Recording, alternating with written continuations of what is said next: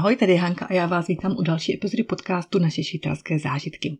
Dneska tady mám pro vás takové zajímavé téma a to perličky z česko-švýcarských dějin, o kterých jste možná ještě ani netušili. Možná si pamatujete na můj článek 10 českých stop ve Švýcarsku, který jsem na blogu napsala asi někdy před třemi lety. To byl tehdy covid, takže se nedalo psát úplně o cestování a tak mě napadlo zpracovat něco, s čím jsme se setkávali během našich výletů, protože se nám několikrát stalo, že jsme narazili na nějakou českou stopu nebo nějaké památky, památníky připomínající významné české osobnosti nebo s Českem nějak související. No a tehdy jsem poprosila i své sledující na Facebooku, aby mi poslali své tipy a sešlo se jich několik, takže to vydalo úplně na hezký článek na blogu. Jen tak namátkou, pokud se vám nechce vrátit tomuto článku na blogu, radši posloucháte, tak jenom vyberu ty nejzajímavější věci. Ta první určitě je socha Freddieho Mercuryho v Montreux, tu najdete na nábřeží v Montre a možná málo kdo ví, že autorkou té, autorkou té sochy je eh, nedávno zesnulá eh, sochařka s českými kořeny, paní Irina Sedlecká, která žila po emigraci z Československa v Londýně a byla členkou Royal Society of British Sculptors and Society of Portrait Sculptors a vlastně to odhalení té její sochy Freddieho Mercuryho se konalo 25. listopadu 1996. Druhou českou stopou, docela významnou, je socha Emila Zátopka před Olympijským muzeem v Lausanne. A ta byla odhalena 22. října 2002 a je bronzová a je vlastně najdete ji na dohled od vstupu do muzea. Vlastně, když budete stoupat po schodech ke vchodu do muzea, tak ji najdete po levé straně a ta bronzová socha je dílem sochaře Jaroslava Brože a zachycuje vlastně běžícího Emila Zátopka v mírně nadživotní velikosti. Další památkou nebo další stopou ve Švýcarsku je památník Jana Palacha VVV. A na ten jsme narazili vlastně úplně náhodou, když jsme vyrazili na procházku do VV, na výlet do VV a šli jsme po nábřeží Ke Maria Belgia, Belgia a tam jsme narazili na památník a ten byl odhalen v roce 1997. Potom uh, velkým nebo hezkým typem, který jsem dostala od fanoušku na Facebooku, myslím, že přímo od autora bych řekla, uh, nebo někoho, kdo má co dočinění vlastně uh, s nově otevřeným muzeem čokolády Lind Home of Chocolate, kde mimochodem najdete teda největší čokoládovou čokoládovou fontánu na světě, tak to zábradlí, které je tam v tom muzeu, tak projektoval Čech Lukáš Houlík. Tak to je taková hezká česká stopa, když vyrazíte za švýcarskou čokoládou. Další českou stopou je to, že na řadě mostů najdete sochu českého světce Jana Nepomuckého, který je vlastně celosvětově nejznámějším českým světcem, je patronem mostů, rybářů, mlinářů, plavců a vůbec všech řemesel, které mají co dočinění s vodou. Potom, když vracíte na výlet do Ženevy, tak tam určitě najdete Rue Thomas Masaryk v Ženevě a vlastně díky Radce jsem si tehdy dozvěděla, že nedaleko Paláce národů se nachází ulice věnovaná prvnímu československému prezidentovi Tomáši Garikovi Masarykovi. No a tam samozřejmě do té ulice jsme museli při naší návštěvě Ženevy zajít a vyfotit se tady. U rodiny Masaryku ještě zůstaneme, protože v Ženevě se nachází také památník Jana Masaryka, syna Tomáše Garika Masaryka a vlastně taky se nachází poblíž sídla OSN. No a vůbec jedním z posledních typů byl od Jakuba, od kterého jsem se dozvěděla, že v expozici klášterní knihovny St. Galenu, která je mimochodem zapsána na seznam světového dědictví UNESCO, je napsáno, že si tam Karel IV. vypůjčil lepku svatého Havla a po Česku ji zapomněl vrátit. A já se dneska ještě ke Karlovi IV. dostanu, protože mně se vlastně teďka dostalo do ruky české vydání knihy mezi Českým lvem a Helvétským křížem od švýcarského historika Denise Dumuléna. No a já jsem vlastně o této knize četla už pár let na zpátek, kdy se v magazínu Čechu a Slováků zpravodaj, určitě myslím, že o něm víte, nebo jsem se párkrát zmiňovala, taky jsem měla v podcastu rozhovor s jeho redaktorem Tomášem Mertlem, takže v tomto časopise, v tomto magazínu jsem narazila někde na začátku roku 2021 na rozhovor, který vyšel právě s panem Dumulénem. A byl to teda tehdy převzatý článek z magazínu Svizmak o tom, jak ta jeho kniha vznikla a s tím autorem se bavila Barbara Jon, tehdy jednotelka obchodní komory Švýcarsko-Česká republika. A tu jsem měla taky jako hosta v podcastu. Takže no, každopádně zpátky k té knížce, respektive k panu Dumulénovi. Je to hodně zajímavé, protože v tom rozhovoru s ním se vlastně dozvíte, co vedlo švýcarského historika z Friburgu, aby se stavil vlastně příklady historických a kulturních podobností mezi Českou republikou a Švýcarskem. No jen namátkou z tohoto rozhovoru bych vypíchla, že jak už to bývá, tak za všechno mohla náhoda, když se autor procházel celetnou ulicí v Praze a zašel do jednoho knihkupectví a našel knihu o Maxi Švabinském, psanou švýcarským autorem. No a tak začalo deset let bádání, kdy pan Dumoulin začal objevovat ty souvislosti a paralely mezi oběma zeměmi, například mezi hudebníky, umělci a spisovateli. On to byl teda v podstatě pořád nekomerční projekt, kterému se pan Dumoulin věnoval v důchodu a původně vyšlo jen 200 výtisků té knihy, která byla psaná francouzsky a nesla název Alain Saint du Lion de Bohème, tedy pardon, my French, tedy ve znamení českého lva. No a v roce 2023, tedy teďka před pár měsíci, se kniha dočkala i českého překladu a vyšla pod názvem Mezi českým lvem a helvéckým křížem nakladatelství Argo a byla pokřtěná teďka taky nedávno 27. března v Praze. No a jaké perličky teda ta kniha popisuje.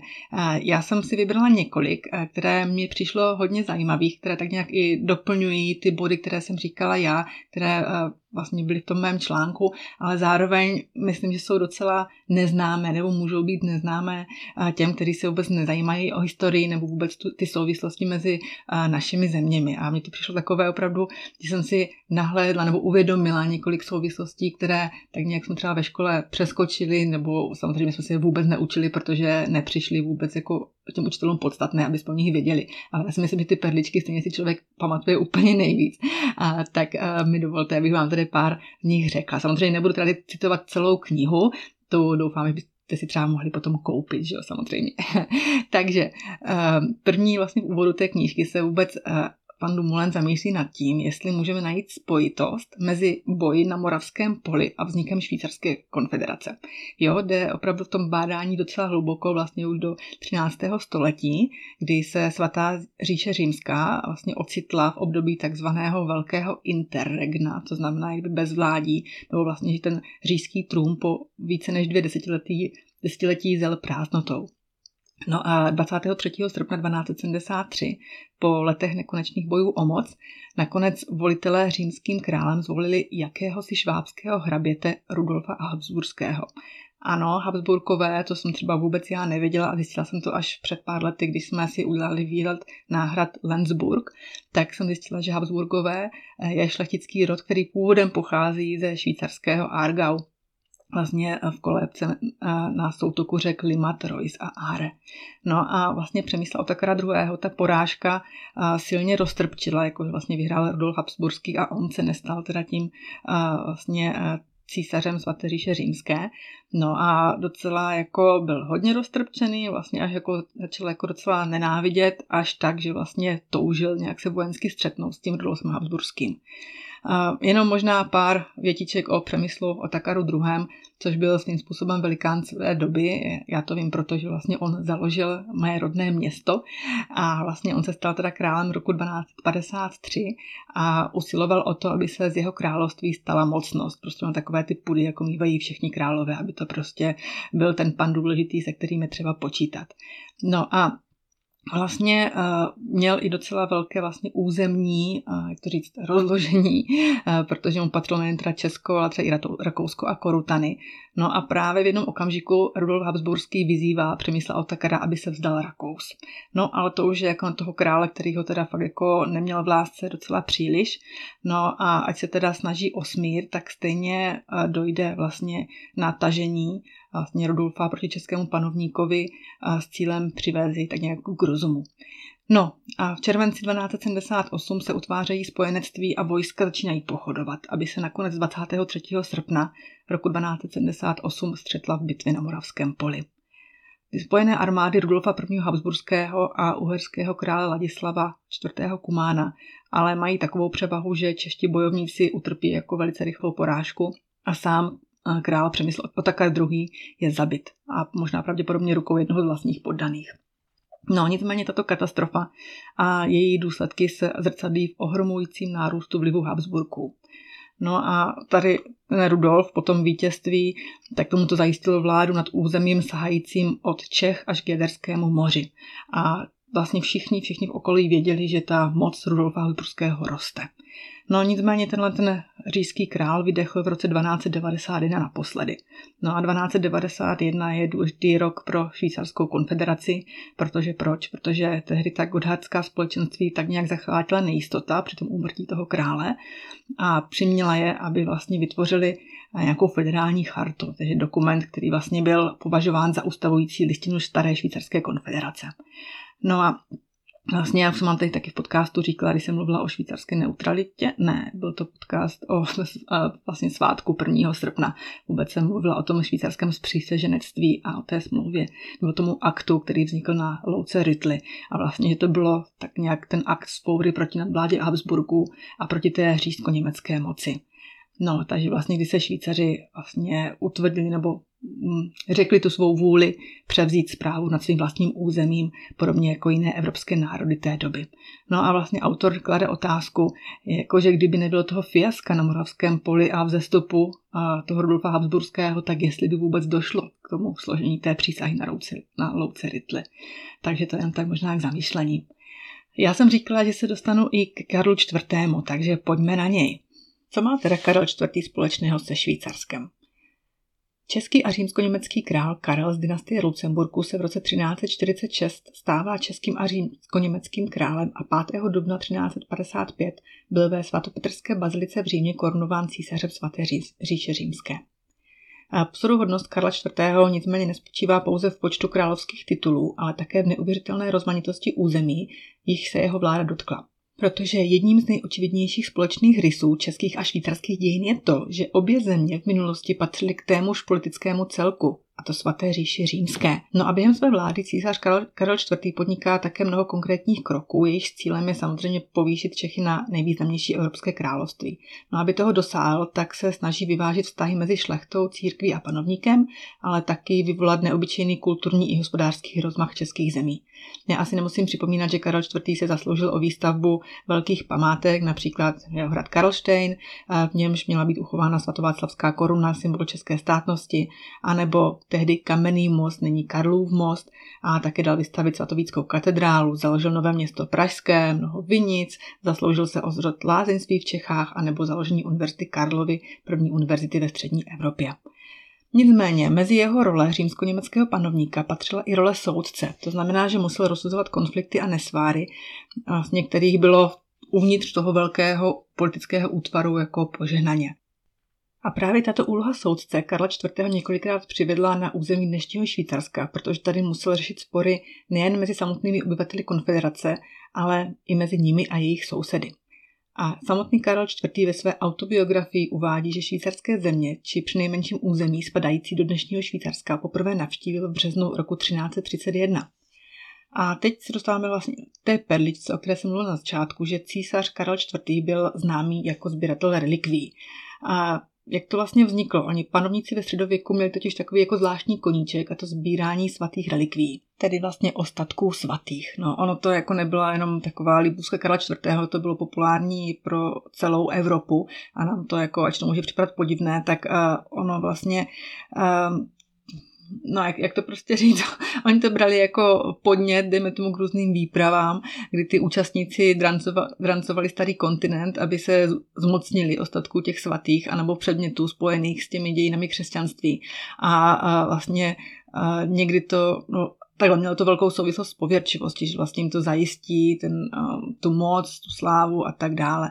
To bylo takové opravdu jako takové zvláštní hobby. No nicméně s tím se třeba obchodovalo. Uh, obchodovalo se s úlomky svatého kříže, řemínky z byčů, jimž byl byčován Ježíš Kristus, hřebíky, kterým byl přibyt na kříž, kopím, vlastně, jež bylo, bylo použito při mučení Krista, nebo třeba s ubrusem ze stolu poslední večeře, sekirami, jež byly, eh, jimž byly přetnuty hlavy různých mučedníků, anebo eh, s lahvičkami obsahujícími kapky materského mléka Pany Marie. Takže je takové jako trošinku zvláštní, nicméně prostě ta posedlost ty některé středověké panovníky zcela stravovala, zejména v období od 11. století do počátku reformace. No a právě jedním z nejpříznačnějších zástupců osobností, který propadly této honbě za relikviemi, byl právě Karel IV. Jak už jsem říkala, kroniky z 14. století se zmiňují o několika cestách Karla IV. do švýcarských zemí.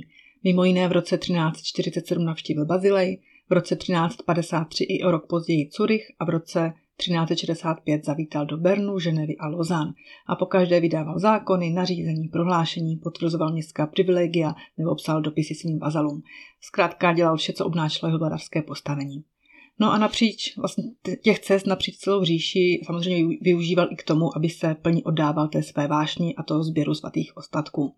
No a tak je výprava, kterou podniká v letech 1353 až 1354. Jejím cílem je urovnat turistickou krizi, také příležitostí ke kořistění v klášterech a kostelech nejen na jihu Německa, ale taky na východě dnešního Švýcarska.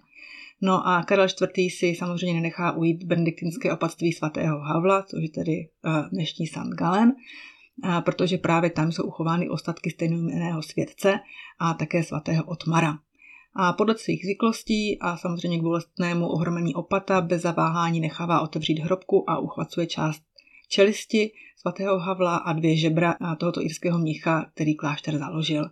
No a ještě téhož dne se podobně chová i vlastně u hrobky svatého Otmara, prvního tamnějšího opata. no, Potom vlastně dal očkodnění tomu klášteru vlastně s tím, že jim udělal právo pořádat trhy a vybírat mítné v městysu a pencel. A potom ten Karel IV. i s těmi novými ukořistěnými, respektive po česku vypůjčenými relikviemi pokračoval dál v těch výpravách. Potom při návštěvě Ženevy vladař prohlásí, že by rád navštívil opatství svatého Mořice. A pozor, nepletí se svatým Mořicem v kantonu Graubünden. Toto je trošku, bych řekla, jediný zádrhel v té knize, nebo jeden z mála zádrhelů v té knize, ne, respektive nešťastných překladů, protože mi tedy svatého Mořice vlastně překládají doslova ze Saint Maurice, což je vlastně ve francouzské části v kantonu Wallis. A my, to, my známe Saint Sankt Moritz, vlastně svatý Mořic, víc je jako v češtině známý jako svatý Mořic v kantonu Graubünden, to známe lyžařské středisko. Nicméně prostě existuje ještě Saint Maurice v kantonu Valais. No a tam se právě v tom Saint Maurice eh, nacházely ostatky burgundského krále Zikmunda, který byl spolu s manželkou a dvěma syny v roce 524 popraven a církev jej později svatořečila pro jeho příkladný křesťanský život. No a vlastně jako proč měl Karel IV. zájem o Zikmunda, jako kdo to byl? No a takže zase takový jako throwback do historie, když se Karel IV. v roce 1365 stává burgundským králem, tak se začíná podrobněji zaobírat osudy toho krále Zikmunda z 6. století, protože ten byl nejenom jeho vzdáleným královským předchůdcem, ale rovněž tedy, jak jsem říkala, mučedníkem, svědcem a ještě k tomu jedním ze zakladatelů kultu svatého Mořice, toho Sen Moris, což byl tébský mučedník. No a to vše z toho Zikmunda tehdy učinilo ideálního kandidáta na funkci nového zemského patrona Čech. A v tom opatství svatého Mořice, kdy byl Zikmund s rodinou pohřben, se nejprve odehrává scéna podobná eh, vlastně ze St. Galenu nebo Ansidonu a jiných klášterů, kdy Karel IV. se chce podívat na hrob burgundského krále. No a ti tamnější kanovníci nevěděli, kde, přesto, kde se přesně to místo světcova posledního odpočinku nachází. A jim ho ukázal právě sám císař, Karel IV., který se spolehal na údaje z jedné staré kroniky. A podle jeho pokynu, tak tedy na jednom velmi přesně zvoleném místě nechali prorazit zeď kostelíka, sousedícího s opatstvím a skutečně tam objevili hrobku svatého Zikmunda. No a Karel samozřejmě, jak je u něj zvykem, tak nechává odnést světcovou hlavu, aby ji posléze mohl dopravit až do Prahy. No a na zítří žádá ty místní duchovní, aby mu teda jako ještě ukázali tělo toho svatého Mořice, ale savojský hrabě mu tentokrát dává jako pěkně nasrozuměnou, že ostatky toho mučedníka by měly zůstat nedotčeny a že bude nejlepší, když je nechají tam, kde jsou. Tak, dobře mu tak. Nicméně, císař náhradou obdrží sekeru, jímž byla údajně uťata světcová hlava. Takže Karel IV. je spokojený a vlastně kanovníci taky, protože od císaře vlastně dostali ještě darovanou stříbrnou schránku a taky dva sliby. A e, První slib je to, že se Karel IV. zavázal, že prvního syna, který si mu narodí tehdy v tom současném, tedy čtvrtém manželství, pojmenuje Zikmund a tento slib splní. A zmíněný syn přijde na svět v roce 1368 a v roce 1410 jako Zikmund Lucemburský usedá na trůn svaté říše římské a druhému slibu spočívajícímu v tom, že se zasadí o, kult, no, o šíření kultu svatého Zikmunda v Čechách a celé říši dostal tedy Karel IV. taky. A právě díky Karlovi IV. se svatý Zikmund stane jedním z patronů království českého. A jako šestý v pořadí po svatém Vítu, Ludmile, Václavovi, Vojtichovi a Prokopovi a zařadí se tak eh, vedle nich mezi ochránce českých zemí. Takže tolik k perličce z česko-švýcarské historii, kdy se se dozvěděli, že Karel IV. se dostal i na území Švýcarska a tady páchal takové nepravosti, jako že si vypůjčil po Česku ostatky svatých.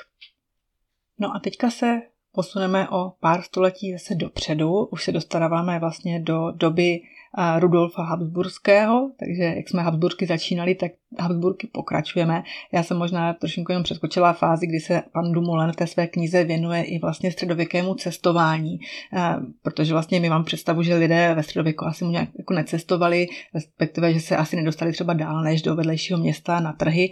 Nicméně i v té době byli takoví, kteří, no, pro které bylo cestování zaměstnáním, například když to byli různí poslové nebo patřili ke šlechtickým družinám, byli součástí diplomatických misí a poselstev. No a, třeba v té knize pana Dumulena najdete cestovní zápisky panoše Jaroslava, který byl členem družiny poselstva českého krále Jiřího z Poděbrat, anebo třeba se věnuje i cestování mladého šlechtice, respektive kavalírské cestě Oty z Nostic. Takže to je jenom tak ještě ke středověku, ale vraťme se zpátky k Habsburkům a zpátky do českých zemí, protože bych se chtěla dostat k tématu, které třeba mě osobně zajímá, protože možná to mě nevíte, možná už to někdy říkala, že já jsem vlastně maturovala z dějin umění a chtěla jsem, no dávala jsem si tehdy přihlášku na architekturu, takže vlastně toto téma je pro mě, nebo je mi docela blízké, ale vlastně vůbec jsem nevěděla, nebo jinak, já když jsem četla tu knížku, tak jsem si říkala, sakra, jak to, že jsem minulé prázdniny zrovna třídila moje sešity staré zápisky z dějin umění, ze kterých jsem se učila na maturitu, všechno jsem to vlastně po těch skoro 20 letech už teďka vyhazovala, protože mi to samozřejmě ničemu nebylo, že ano, ale teď by tak strašně ráda ty sešity vzala do ruky a podívala se zpětně, jestli jsme vůbec eh, brali toto téma, respektive my jsme ho brali to téma, ale jestli tam někde stojí, že vlastně tolik švýcarských eh, umělců, no barokních umělců působilo i u nás. Já věřím tomu, že jo, že jsem tam určitě někdy měla, ale mi to vlastně tehdy asi jako nedocházelo, co nějaký, nějaké tyčino, jsem ani nevěděla, kde je, nebo že je to součástí Švýcarska. Vím, že jsme hodně mluvili o italské renesanci, o italských umělcích, ale o tom, že byli konkrétně ze švýcarského tyčína, myslím, že tam to slovo vůbec nepadlo, ale opravdu, opravdu mě mrzí, ty sešity jsem o těch prázdninách loňských vyhazovala a teď se nemám do čeho podívat. No ale nevadí, jsem každopádně moc ráda, že mi ta kniha pana Dumuléna připomněla vlastně, kolik tyčinských umělců působilo v českých zemích. A, takže na přelomu renesance a baroka a, se vlastně v českých zemích vyskytovalo velké množství umělců původem ze švýcarského Tyčína anebo z přilelého kraje Lombardských jezer. Byly to stovky architektů, zemníků, kameníků, sochařů a malířů, které, kteří v tomto období opustili svou vlast a vydali se pracovat po celé Evropě. A mezi rody, které se zapsaly do dějin české architektury, patřila jména jako Aostali, Alfieri, Gali nebo Tenkala. No a švýcarsko-italští stavitelé se zasloužili, ať už zcela nebo jen částečně, o vznik mnoha významných děl českého architektonického dědictví. A autor, právě pan Dumoulin, vybral tři maestry Luganézy, vlastně mistry z Luganského kraje, kteří mu posloužili jako ukázkové příklady. Prvním z nich byl Paolo della Stella, který pocházel z Melána, malé tyčinské obce na východním pobřeží Luganského jezera.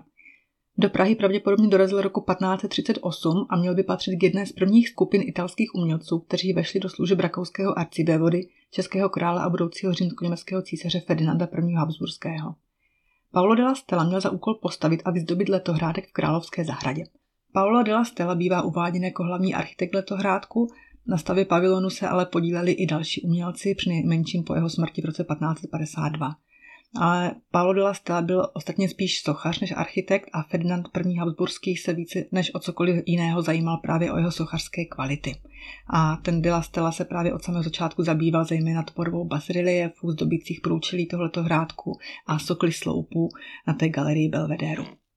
Druhým tyčinským umělcem byl Baltazar Mači, který se narodil před rokem 1550 a pocházel z tyčinského Arogna a posl- eh, proslavil se zejména svými stavbami v jižních Čechách, kde pracoval ve službách dvou věhlasných šlechtických rodů, pánu z Rožnberka a pánu z Hradce. Pro Viléma z Rožnberka eh, vedl rozsáhlé stavební práce na gotickém hradě v Českém Krumlově a přeměnil jej na rezidenci v renesančním slohu. Podílel se také na přestavbě hradu Rožnberg, Kratochvíle a Bechyně v renesanční sídla a pánové z Hradce mu naopak svěřili přeměnu rodinného sídla v Jindřichově Hradci a gotického hradu v Telči. A z obou těch hradů vznikly renesanční zámky a v obou případech se Madži překonal. Zejména v Jindřichově Hradci, kde nechal vystavět nádvoří s třípatrovými arkádami a pozoruhodný rondel v zámecké zahradě. Po působení v Čechách se Baldazare Maggi vrátil do rodného Aronia, Aronia, kde roku 1629 zemřel. A byl jedním z umělců, kteří nejvýrazněji přispěli k vytvoření typicky české renesanční architektury. Třetím tyčinským umělcem byl Francesco Carati, který bývá považován za prvního významného architekta českého baroka.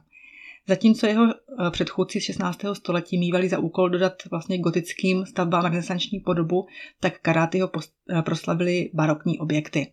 Nejprve vstupuje do služeb rodu Lichtensteinů a, a ujímá se barokní přestavby zámku ve Valticích a v Lednici. Potom jeho skutečné rozpětí toho jeho talentu se začne projevovat až v Praze zhruba od roku 1640, protože on pracoval zejména na rozšíření a rekonstrukci pražského Michnova paláce, to známého pod názvem Tyršův dům. A pro Jana Hartvíka z Nostic, což byl bratr Otis Nostic, toho cestovatele, kterého jsem zmínila v těch středověkých cestách, tak ten Jan Hartvík z Nostic byl majitelem rozsáhlých sbírek knih a obrazů, tak právě pro něj ten Francesco Carati vybudoval na Malé straně ohromný palác ve stylu monumentálního baroka, kterého proslaví. A dneska tu sídlí Ministerstvo kultury. A Karáty v Praze však především navrhnul a nechal vystavit budovu, která bude později považována za jeho mistrovské dílo Černínský palác. Návrh budoucího paláce zhotovilo i několik dalších tyčínských architektů. Karátyho projekt však zvítězil, protože představám hraběte Černína odpovídal ze všech nejlépe. A výsledkem byla do dnešní doby nejdelší barokní stavba v Praze. Hlavní průčelí dosahuje délky 150 metrů. Tak to byly jména tří tyčinských architektů a vlastně důkaz toho, že ti tyčinští umělci významně obohatili českou uměleckou a architektonickou scénu, je i to, že vlastně z 12 českých památek, které jsou zapsané na seznam světového dědictví UNESCO, je z těch činností tyčinských architektů spojeno celkem sedm. Takže z 12 památek UNESCO českých je sedm spojeno se švýcarskými umělci, což je opravdu jako úžasná perlička. U toho stavitelství se ještě na chvilinku zastavím Jenom bych uh, stručně zmínila čipolinský, no, cipolinský mramor ze Sajonu uh, z kantonu Valais, který byl použit v obývacím pokoji Millerovy vily v Praze.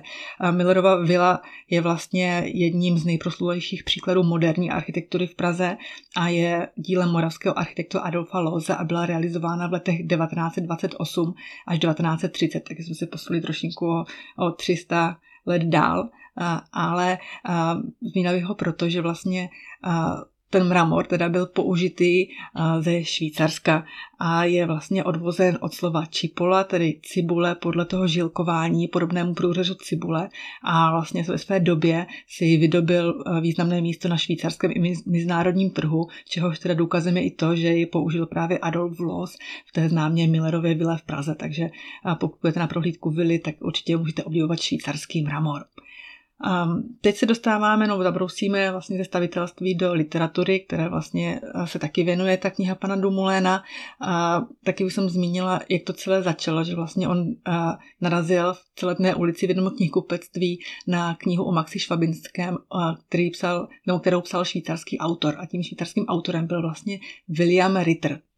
William Ritter se narodil v 19. století v Neuchatelu, potom žil i s rodinou ve Friburgu, ale dostal se vlastně i do Česka, kde na něj zapůsobili čeští umělci. A to jenom to, že on se věnoval ve své práci českým hudebním skladatelům, vlastně popsal vlastně českou vážnou hudbu de facto od počátku až po Bedřicha Smetanu. Dokonce se osobně znal s Leošem Janáčkem, který mu dokonce napsal poslední vzkaz těsně před svou smrtí, ale ten William Ritter se přátelil i z malíři, například je v té knize fotografie, kdy byl u známého českého malíře Joži Úprky v Hroznové lhotě, takže to byla zmínka vlastně o literatuře a významná část knihy, nebo ta druhá půlka knihy, no, ve druhé půlce knihy se dotkne i osobnosti Tomáše Garika Masaryka.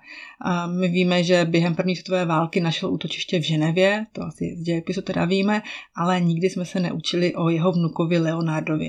A v té knize je taky taková zvláštní perlička, že vlastně ten vnuk Leonard chtěl bránit za druhé světové války vlast svého dědečka.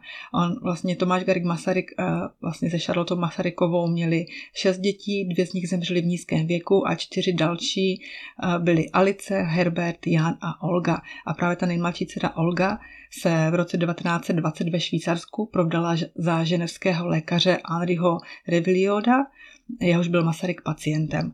A právě Olze a tomu Animus narodili dva synové, Herbert a Leonard. Oba se narodili v Montreux v letech 1921 a ten druhý v roce 1922. A tak tedy prezident Masaryk měl ve, ve Švýcarsku dva vnuky a častokrát se u nich v Montreux a potom od roku 1927 v Ženevě, kam se ti Reviliodovi přestěhovali, zastavoval při návratech ze zahraničních cest. No a Herbert s Leonardem také často trávili prázdniny u svého slavného dědečka, zejména na, na jeho letním sídle v Lánech u Prahy. Když vypukla druhá světová válka, tak oba chlapci právě dokončovali středoškolská studia v Ženevě a i tehdy Švýcarsku hrozilo obsazení Německem a tak ti manželé usoudili, že bude bezpečnější Masarykovi vnuky poslat někam dál. A Olga se tedy s oběma syny vydala přes Francii do Anglie a poté se rozhodli usadit ve skotském Edinburghu.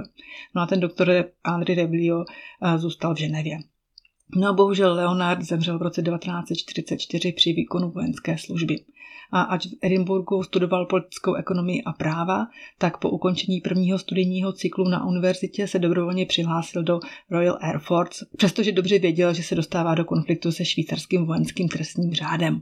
Ostatně přímo ze švýcarského velvyslanectví v Londýně mu přišlo upozornění, že mu hrozí vězení, pokud by se někdy chtěl do rodné země vrátit ale Leonardova touha aktivně se zapojit do ozbrojeného boje za osvobození vlastního dědečka však byla mnohem silnější. V hodnosti Flying Officer se několikrát požádal o začlenění do legendární 311. československé bombardovací perutě, u níž sloužila většina československých letců. Nebyl však vyslyšen a byl přidělen k jednotce, která měla za úkol provádět meteorologický průzkum v severním Atlantiku. Leonard Revilio 16. srpna 1944 jako pilot, kopilot bombardéru Halifax podnikl cvičný let před noční misí. Špatná viditelnost a problémy v komunikaci s řídící věží zapříčinili srážku s jiným strojem. Z 16 členů posádek obou letadel nikdo havárii nepřežil. Jejich ostatky byly pohřbeny na hřbitově v Sorobi na ostrově Tyri v ostroví Vnitřní Hebridy. Takže i takové informace se podařilo panu Dumulénovi vypátrat. No a to, o čem se mám teď v té půlhodince povídala, je, myslím si, spíš jen taková špička ledovce, kterou najdete v té knize pana Dumuléna. A já jsem vynechala spoustu dalších informací, například o pražském jezulátku nebo o založení pražského Klementina a koleje svatého Michala ve Friburgu Petrem Kanisiem, což byl nizozemský jezuita. A potom jsem vynechala třeba i to, že Ferdinand z Bubna osvobodil Ženevu od Napoleona a dalším dalším osobnostem a příběhům. A a já si myslím, že určitě stojí za to tuto knihu mít v ruce, protože obsahuje nejenom spoustu map, kde vám dojdou i třeba dobové souvislosti, spoustu fotografií. Musím říct, že třeba nejsilnější, nejsilněji na mě zapůsobila část o terezínském getu, ze kterého se Švýcarovi Žánu Marie Musimu, což byl mimochodem dvakrát i švýcarský prezident, podařilo zachránit 1200 židů, kteří v únoru 45 přijeli do Švýcarska zvláštním transportem. Takže opravdu on v té knize vlastně postihuje všechny sféry kultury a Musím říct, že ať je, tam spousta vlastně historických vě, věcí nebo odboček, které ocení možná právě historikové nebo ti, co mají historii rádi, tak i těch pro lajka je tam spousta, spousta zajímavých uh, věcí.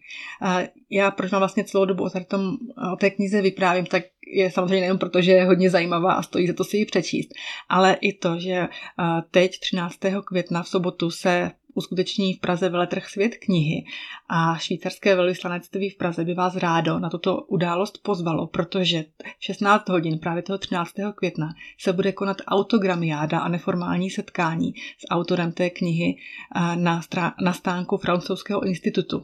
Takže pokud můžete, tak určitě přijďte, zavítejte na svět knihy a nechte si podepsat knihu mezi Českým lvem a Helvéckým křížem od pana Dumuléna.